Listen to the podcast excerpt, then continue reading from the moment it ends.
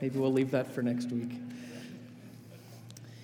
It's hard to believe that summer's coming to an end, isn't it? I think for many of us this morning, we're clinging to the doorposts of summer, wishing that maybe we had a few more weeks. It seems that this summer has flown by, and it's been a great time, hasn't it? Uh, there's been great memories, there's been great trips, there's been great laughs, great events here at the church, and we're so thankful for everything that summer has given to us this year. And uh, as we think about this season, it's a season that we love, and one that we love to just be a part of and engage with. I think if we did a survey this morning of summer memories, probably one of the themes that would come up uh, of something that's very special in the summer months, uh, the theme that would come up would be the theme of camp. We love camp, and we love camp ministry and everything that it, it uh, entails and captures for us. It's a fun time to get away and have an experience, uh, usually in a mountain setting, and a, just a great place uh, for us that go to Christian camps to have deep encounters with God. When I was a boy, we used to go to a camp called Camp Camisole. It's still there. It's uh, just uh, west of Sundry in the Cypress Valley, and this was just an incredible place for us to go in the summer months and have great experiences together. And at that time when I went, now I'm starting to sound old, uh, back in the day when I used to go to camp, uh, it was a pretty simple experience. Uh, there wasn't a lot to the formula that made camp fun. We would get up in the morning and have a devotional, you'd have lunch. We do some crafts and activities in the morning, and and then uh, in the afternoon we would uh, we would just go down to a river. We didn't have a lake or anything fancy like that. We actually played in a river. This was before the the days of uh, of policies or or of having to sign off waiver sheets and all that kind of thing. We'd go to a river and play in that. One year the river was so dry we actually played in mud puddles, and and we would just have the best of times. After dinner, we would play some wide games, and then we would have an experience that I think no matter where you went to camp growing up, it didn't matter if it was a simple camp like mine or a, a fancy camp, the, uh, the, the best experience of camp, in my opinion, and I think many of our opinion, comes around the campfire circle. And when we would get to that campfire time, it was often the case that God would do very special things and that he would show up in big ways.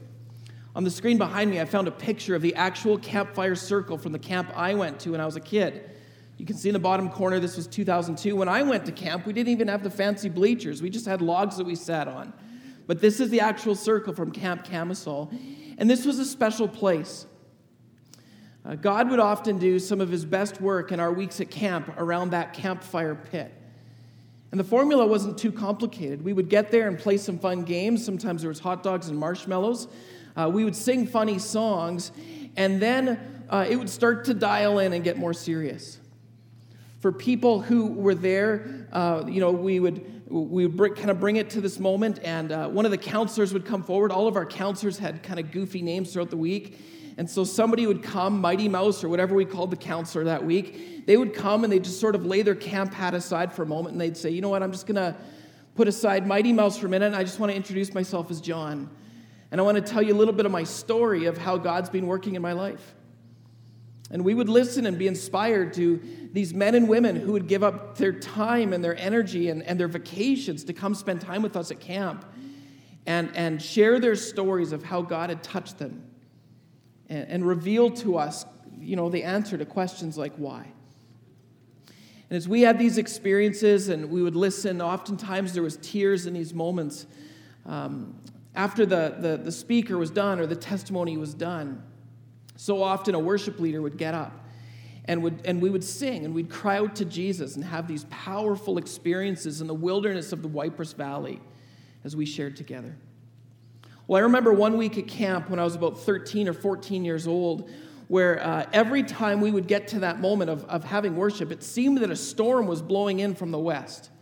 This is on the eastern slopes of the Rocky Mountains, and so we would watch Uh, or we would hear, rather, because it was so dark. It was like midnight, uh, black out. It wasn't midnight, but it was that dark out when this ex- these experiences would happen. And as we were uh, sitting around camp, we could hear the rainstorms coming in. And the winds would start to blow, and so we'd sing a song or two, and then we'd quickly run back to our cabins. And by the time we got there, in this particular week, every night it seemed, We would be soaked to the bone and absolutely drenched from these storms that would blow in. And so on this one particular night at the end, as we were singing and, and as we heard the testimonies, we sang some worship songs towards the end, we had seen and watched throughout the night as not just a rainstorm was blowing towards us, but indeed thunder and lightning of like um, uh, Genesis or Noah proportions were blowing into our campfire circle. And literally every time the lightning would strike, the whole place would light up like it was midday or like it was noon. And so at the end of the speaker that night, uh, I remember the worship leader getting up, and she sang, we're just going to sing one song tonight because I don't think we have a lot of time. And so we're going to sing this one song, but we think it's very appropriate to the time and, and to this moment that we're sharing in. So I would encourage you just to stand. And as we stood, she strung or strummed the first chord of her guitar, and we started to sing the words of Psalm one twenty-one, which we did a little bit here this morning. And we sang, I lift my eyes up unto the mountains. Where does my help come from? And as soon as those words came out of her mouth, bang! This enormous explosion takes place over our heads. Literally, it felt like the lightning bolt struck feet from where we were standing. The explosion to this day, I'm convinced, has, has damaged many of our, of our hearing who were around the circle that night. It was enormous, and we all burst out laughing. Where does our help come from? Explosion. And then we took off for the cabins. When we got there, we were completely drenched to the bone. But that night, as a ragtag group of kids who had come together that week, we reflected around uh, our cabin circle in our bunk beds. And we just shared how God had touched us this week. How despite the circumstances that we had come from, whether they were Whether they were tough or whether they were maybe good, we had had an encounter with God this, that week that had given us hope, that had lifted us, and that had shaped us, hopefully, for the next season of life to come. Friends, this morning we're concluding our series in Psalm one twenty-one, and we're doing so in the passage of Psalm, or sorry, we're concluding our series of Summer in the Psalms, and we're concluding with the passage from Psalm one twenty-one. That I'm hopeful will seed hope into our stories as we've gathered around sort of the campfire circle here today.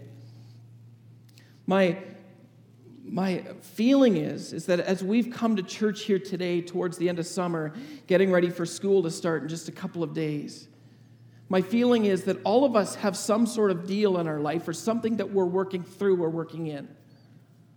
All of us have some baggage that we're carrying around. And as we come into a new season of life, of life, nothing would give us more lift, nothing would bring us more joy than if we could find hope to take next steps in the journey that God has for us. And so with that in mind, I want us to process through Psalm one twenty-one here this morning. And as we do, my hope is to give us four steps that we can take. This isn't a comprehensive list, but there are four strategies or four steps that we can take that will help to seed, seed hope into our stories as believers and help us to take next steps to find joy and perspective that God is with us in this great season that we're in. And so Psalm one twenty-one, if you have your Bibles, I'd invite you to follow along. If you don't have a Bible, there's some Bibles at the usher's table at the back, or if you want to just follow on your device, I would invite you to do so. But Psalm one twenty-one, and I'll read this for us and we can share together, starting in verse one. I lift up my eyes to the mountains. Where does my help come from? My help comes from the Lord, the maker of heaven and earth. He will not let your foot slip. He who watches over you will not slumber. Indeed, he who watches over Israel will neither slumber nor sleep. The Lord watches over you. The Lord is your shade at your right hand. The sun will not harm you by day, nor the moon by night. The Lord will keep you from all harm. He will watch over your life. The Lord will watch over your coming and going, both now and forevermore. As we read this passage, and as I have had the experience to do so for years and to sing that song, that chorus, I lift my eyes up to the mountains. Where does my help come from? So often it's our propensity or it's our desire that when we look at mountains, we think about the grandeur and the majesty of God. When we go out to the hills, it reminds us that there's a bigger person, there's a bigger being out in the universe that's caring for us and providing for us and, and, and, and caring for us. So often it's the case in the Western world that we retreat into places like the mountains. In fact, it was just this morning I was talking to a friend in my office, and we talked about going to the mountains to go fishing. We love these mountain spaces because for, for so many of us, and indeed this is true in our camp experiences, for so many of us, these are places that we have deep encounters with God. They're places where we can go and, and we can set aside the cares of this world, and we can just, we can rest in Him, we can abide in Him, and we can open up our hearts In, in unique ways, maybe even, where God touches us. But as David writes Psalm one twenty-one, the perspective that he has about hills or mountains is very different than our Western experience, uh, that, that mountains are places of retreat or renewal. For the early uh, Eastern Christian, uh, mountains were places of great threat and, and great harm. We're not sure exactly where David was as he was writing this. He could have been coming out of the out of the cave of Adullam. He could have been coming out of the temple. But when he looked across and he saw the mountains that were in front of him, he's overwhelmed and he's intimidated and he's anxious. Scholars say that uh, that, that David's life, he was one of the most wanted men in the in the in the Eastern world, in the ancient Eastern world, and and. He was like public enemy number one at this at the point where he probably wrote this. And so when he looked at the mountains, what he thought about was, was a place of threat. Because mountains were places where, where the enemy hung out. It was places where, where the threat uh, loomed large. As, as people would travel from town to town and they went through the mountains or the hills, thieves and, and burglars and vigilantes and all these kind of people uh, would hide around corners, around crevices. And they would lash out and leap out and take advantage of people who were coming by. And so David, as he looks at this, he literally is looking into the face of danger.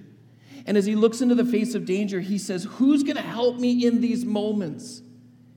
And as he calls out to God, and as he wonders where his helper is, it's revealed probably through the ministry of the Holy Spirit to his heart that his help is the Lord. He finds He finds assurance. He finds a lift. He finds perspective that God is going to be with him through this difficult season, and that God's going to carry him and God's going to help him.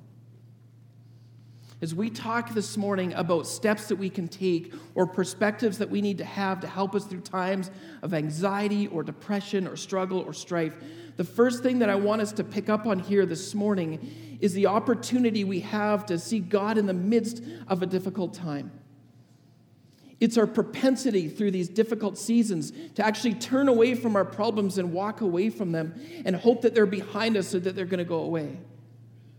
But what David proposes to us here is something that's very different than that. What David suggests to us here is a countercultural practice to the world of comfort and entitlement that we live in. And what he says is he says, don't turn from your problems, but look at them head on. Look at what you're against. Look at, look at the anxiety. Look at the sorrow. Look at the, at the strife. Look at the struggle. And then invite God to show you where He is in the middle of that. Invite Jesus to show you um, His creative power that's in front of you so that you can have a lift or a hope, or you can see the opportunity to take the first step and to move forward in your journey of healing or your journey of renewal, rather than taking a step back and running away from it. After Jesus fed the five thousand in Matthew chapter fourteen, the disciples headed out on a boat across the lake. And as they're going out across the lake, you know this story well, a storm brews up. And this is a humdinger of a storm. It's not just a few waves or like a couple of claps of lightning like we had last night. This is the storm of all storms. And as they're going out across the lake, they knew they needed help. And so standing on the edge of the boat, they look out across the water. And as they look out across the water, they start to see this figure coming towards them. And it terrified them. Somebody cries out and says, "It's a ghost." But Jesus immediately looks at them and he said, "Don't be scared. Take courage. It's me. Don't be afraid." This is so often the case in our stories, friends, when we have the courage to look back at the problems that we face, or the struggle, or the strife, or the anxiety, or whatever it is, when we have courage to look into the heart of the storm, or the eye of the storm, and we ask Jesus, "Where are you now?" He's always faithful to show up. He creatively reveals himself to us. And as he does, it gives us confidence to step forward and to try again. So the question comes, in the midst of the storm, how do you find Jesus? And I want to suggest to you very quickly that there's three things that you can do even today that will help you to find Jesus in the midst of your storm. The very first thing is I would encourage you, as we've been journeying through the Psalms this summer, to, to keep on continuing in it, to open your Bible every single day and to look in and to read the words of David inspired by the, by the Holy Spirit, given to him by God himself. Read them and allow them and, and steep in them and allow them to minister to the, to the walls of your heart. Spend time daily in the Word of God and allow it to speak to you. Ask God daily to show himself to you in Scripture. The second thing is you need to pray. And every single day that you get up, maybe even more than that, throughout the day, as you go about your journey and as you live out your story, ask God to reveal himself to you. And just, you can keep it simple. Lord, where are you in the midst of this storm? I believe that God will be so faithful to show you. And he'll be so faithful to reveal himself to you. And finally, the third thing is journey with other people and bear your burdens with them. The importance of community to discovering where Jesus is in the center of our story or the center of our situation is critical. Because so often it's the case that Jesus ministers to us through the, through the bride of Christ, through the body of Christ. And so the importance of community, of a small group, of a Bible study, of an accountability group, of, a, of, a, of something like Grief Share is critical in times of trying to find Jesus at the center of our story, because sometimes, so often, the calluses that have been built up or the veils that we wear because of the hurt and sorrow and pain and suffering that we've gone through, they prevent us from seeing, sometimes in the simplest of ways, look, you said that you're hurting, but Jesus is right there. The value of community is powerful, and there's perspectives that others can bring as they use their, their uh, gifts and their abilities to speak into our life, has a powerful effect upon how we see Jesus in the eye of the storm. The journey of redemption or healing always begins as we turn and confront our problem or our sin or our anxiety or our sorrow. And the hope and the lift that follows comes as we journey with Jesus and understand that he is right here with us. The second truth that I want us to see here this morning is that not only is God's creative power in front of me, but secondly, that his eyes are on me. Look at verse three here. His eyes are on me. It says, he will not let my, your foot slip. He who watches over you will not slumber. Indeed, he who watches over Israel will neither slumber nor sleep. As we get into these words, there's a promise here that's so important for us to have perspective on in the midst of our strife or our struggle. And the promise is this. It's that Jesus is in the business of preservation. Jesus is in the business of caring for us. And sometimes in the midst of our struggle or our strife or our anxieties or our depression or the storms of life that we're going through, it feels like the floor is completely giving out. It feels like the floor is fallen and we are in a free fall from outer space or from, from life that we know it now, and we don't know where the bottom is going to be. But here's the truth, friends. There's a truth that's spoken and declared uh, over uh, in, in these words, and, and as David shares this here, and it's that the floor will not fall out. It doesn't have permission to do so. You might feel like you're in a free fall at times, but it, it is the case that God is with you, and he's not going to let you hit rock bottom completely so that you're destroyed and, and done. God might be with you as you fall for a while, but he's working in these situations, and he's listening, and he cares, and he's paying attention to everything that you're going through, and he's journeying with you. So when that time comes to, to journey forward and to journey up, he'll be right there to help you to rebuild or to develop or, or to firm up the foundation so that life can begin to move forward and move up again. This is a prom- there is a promise of preservation in these verses, and there's a promise that his eye is on us. And the psalmist says here, he is attentive to your needs. How often is it the case that we get tired of telling our story? As we're in the pit of despair, we're struggling, or we're going through strife or anxiety or depression or whatever it is, how often is it the case that we get just get tired uh, and think that people don't want to hear our story anymore? Sometimes we go out with friends for a coffee, and I don't know where you go for coffee these days, but uh, you're out for coffee with a friend, and you're sitting at the table, and you start to tell your story, and they kind of lean forward, and you, you know you can kind of hear them thinking in their brain, oh boy, here we go again. You're pouring out your guts to this person, and as they're sitting there, they kind of look out the window, and it's like, oh, hey, there's Bob. I didn't know Bob was here. Bob, why don't you come over and join with us, and we're just going to have a moment together, or we're going to share a few moments together, and, and we're going to, you know, how's your life going, Bob? What's, you know, Aaron, take a moment for a second, but Bob, like, what's new with you? And we feel like this sometimes. But the truth of these verses and the truth of Psalm one twenty-one is that David tells to us that God isn't like this. That God doesn't grow weary or tired of our story. He doesn't get worn out because once again we've come and asked him for one more thing. He doesn't get discouraged because, man, Aaron just doesn't get it anymore. No, God cares for us deeply, friends. He gets it. He's journeying with us. He, he is uh, with us when we fall down, but he's also there to pick us up. He will not slumber nor sleep. He's attentive, and he's paying attention to the cries. He really gives a rip, and he's in the business of preservation. And that means he's attentive to everything that we're going through and everything that we're crying about. Psalm thirty-four fifteen says, the eyes of the Lord are on the righteous, and his ears are attentive to their cry. That word attentive is a big deal. It means that God isn't giving up on us. It means that God is keeping us. It means that he's holding us. And as we have perspective to know that there is somebody who actually cares, somebody who's going to wipe away our tears, somebody who's going to lift us and hold us and love us and hug us and work in us. As we understand this, friends, it gives us confidence to know that we can take yet another step forward, that we're not doing this on our own, that there, there's the lift of another life. And it's powerful. Guys, God's eyes are on us. And as we understand this, it lifts us and it shapes us. And it encourages us to know that God is keenly aware and keenly desiring to walk with us along the way.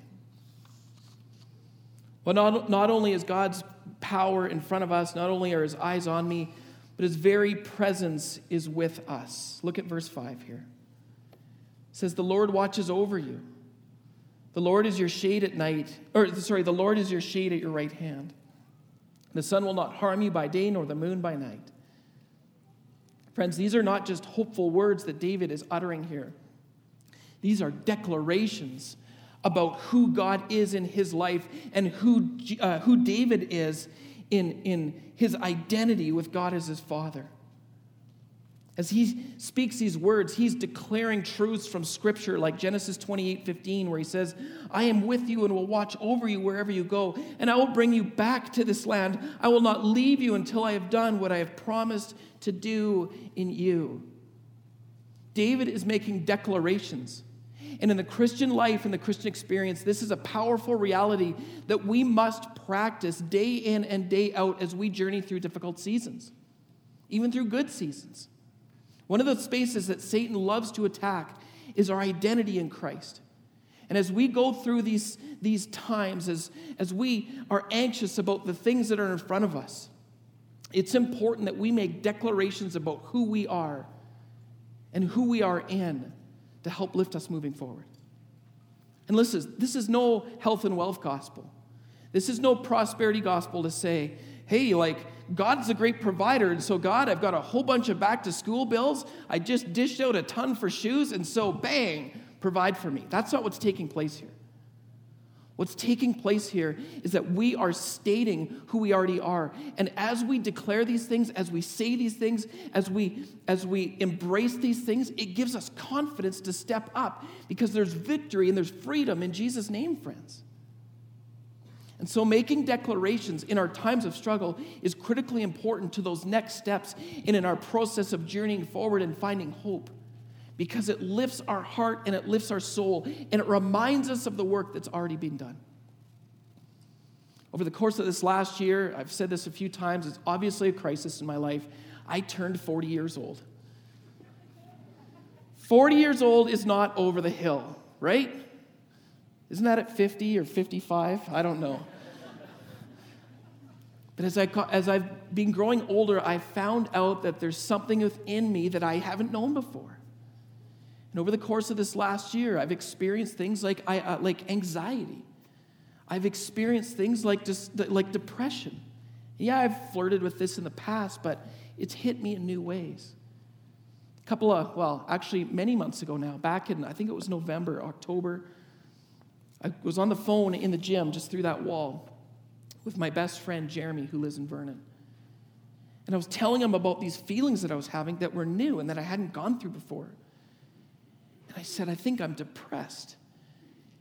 And he got after me. He rebuked me, which is a loving reminder or a loving correction. And he said, Aaron, your identity is not depression.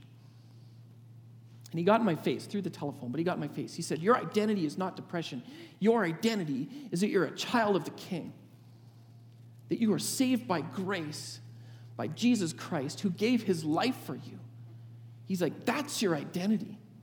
Cast off the depression and live in the identity and the hope that God's given to you and declare that daily. And so for months, over the last number of months now, I've been trying to live this out. And you know what? Usually it happens when I'm driving in the car for whatever reason. I'll be going to something and I feel like, oh boy, here it comes. And so I start to just make these claims and these promises over my life. And I just call out, you know what, Satan? Excuse my French. Well, I, there's kids in the room. Go away. I'm not depressed. I'm a child of the King. I'm not depressed. I'm joyful in Jesus because of what he's done for me. I'm not defeated. I'm not broken down. I'm strong because of Jesus, and it's been amazing, friends. It's been a journey. It's not always instantaneous, but it's been a journey that as I've declared these things over my life, the lift that's taken place has been powerful. Things at times like I'm worthy. Things at times like I'm victorious in Jesus. Things at times even as, as practical and as simple as, you know what, I am a good dad. I'm a good husband. I'm a good son. Friends, it's powerful what happens in our life. And it's not that there's some sort of secret formula that we're going to all of a sudden achieve something because we speak into the banner of our life or of our identity. It's just that we're reminded to the core of our soul of who we truly are, and it lifts us. I know that there's so many in this room today that feel like you're in the pit of despair. And can I encourage you that the results aren't always going to be instantaneous, but you will find hope and promise in literally speaking out loud the truths of Scripture like David does here, that God is caring for you, that he's watching over you, that he won't harm you, that he's victorious and, and, and is victorious for you. As you claim these things and declare these things, you will find hope and promise. A new hope, a new perspective to help lead you forward and discover the brightness of the new day. Well, one last thing here. I forgot to turn my timer on, so I don't know how long I've gone, but if it's super long, I apologize. But I want to I want to highlight one last point, and I think it's an important one. As we finish up this passage here, we want to look at the words of verses seven and eight and consider how God How God's care surrounds us. And it says here in verse seven, the Lord will keep you from all harm. He will watch over your life. The Lord will watch over your coming and going, both now and forevermore. This idea of keeping us is huge. And if you look back into the Hebrew, that word keep translates to the word shalom. Not shalom, which is the restoration of all things, but shalom, which speaks towards the way that God cares for us and protects us, and the way that he fights for us, the way that he watches over our lives and stands on guard for us. If you go to First Kings fourteen, it, the same word is used about King Rehoboam's bodyguards and the way that they protected him, and it's the similar inference or similar tone that's used here for the way that God watches over us. Here's the perspective I want to share with us, friends, that was helpful to me this last week. God doesn't just delegate a few angels to come and take care of our situation. He doesn't just say, uh, okay, uh, Peter, Gabriel, um, I'm going to assign you onto Aaron, or maybe it's not even maybe it's not even uh, Peter and Gabriel. Maybe it's like, uh, whatever, doofus number one and doofus number two, you got Aaron this week. No, it's not like that. He doesn't just assign a couple of angels to hope uh, that our, our situation will be helped. God himself fights on our behalf, friends. And so often it's the case that there are spiritual battles that are taking place in our lives that are pulling us down or that are, are pulling us in and causing the anxiety or the sorrow or the grief or the depression or whatever it is. There's a spiritual reality to these things that we're up against. And just as Satan is fighting to get at us, God is fighting for us. But he's not in the back directing traffic. He's on the front lines holding the sword, leading the charge. And yes, there's angels that fight on our behalf. Absolutely. There is a hedge of protection. There's a covering from the shed blood of Christ that covers us. Um, but it is God himself who is fighting our behalf, and it's God himself who's leading the armies to fight the legion of armies that are coming against us. Somebody wrote on social media this last week, and I hope I get this right, because I didn't write this down, but it's just coming to me now. Imagine how important the mission is in front of you. If Satan is hitting you this hard and God is fighting this hard for you, something like that. Imagine what takes place in life in the days and the weeks and the months to come if we get through this time. We declare these truths over us. If we have perspective that God is with us, if we look into the heart and the eye of the storm and look for Jesus in this, if we can work through this season of life and we can work through the battle with God leading the charge, imagine what's in front of us and the kingdom work that's going to come through our life, through your life, through my life, if we take these steps forward. God is leading the charge, and it doesn't mean that we're going to avoid trouble or turmoil. In fact, David was public enemy number one for a long season of his life. It means that there will things, there will be things that will bruise us, but nothing is going to break us. And what God says to us here is that, uh, that our experiences may be hard and difficult or challenging, but they're not going to ruin us, because God is saying that I will not allow them to do so. I need you to hear this, friends. I need to hear this. Because so often in the pit of despair, we think our story's done. We don't even know what tomorrow's going to look like, let alone weeks or months or years ahead.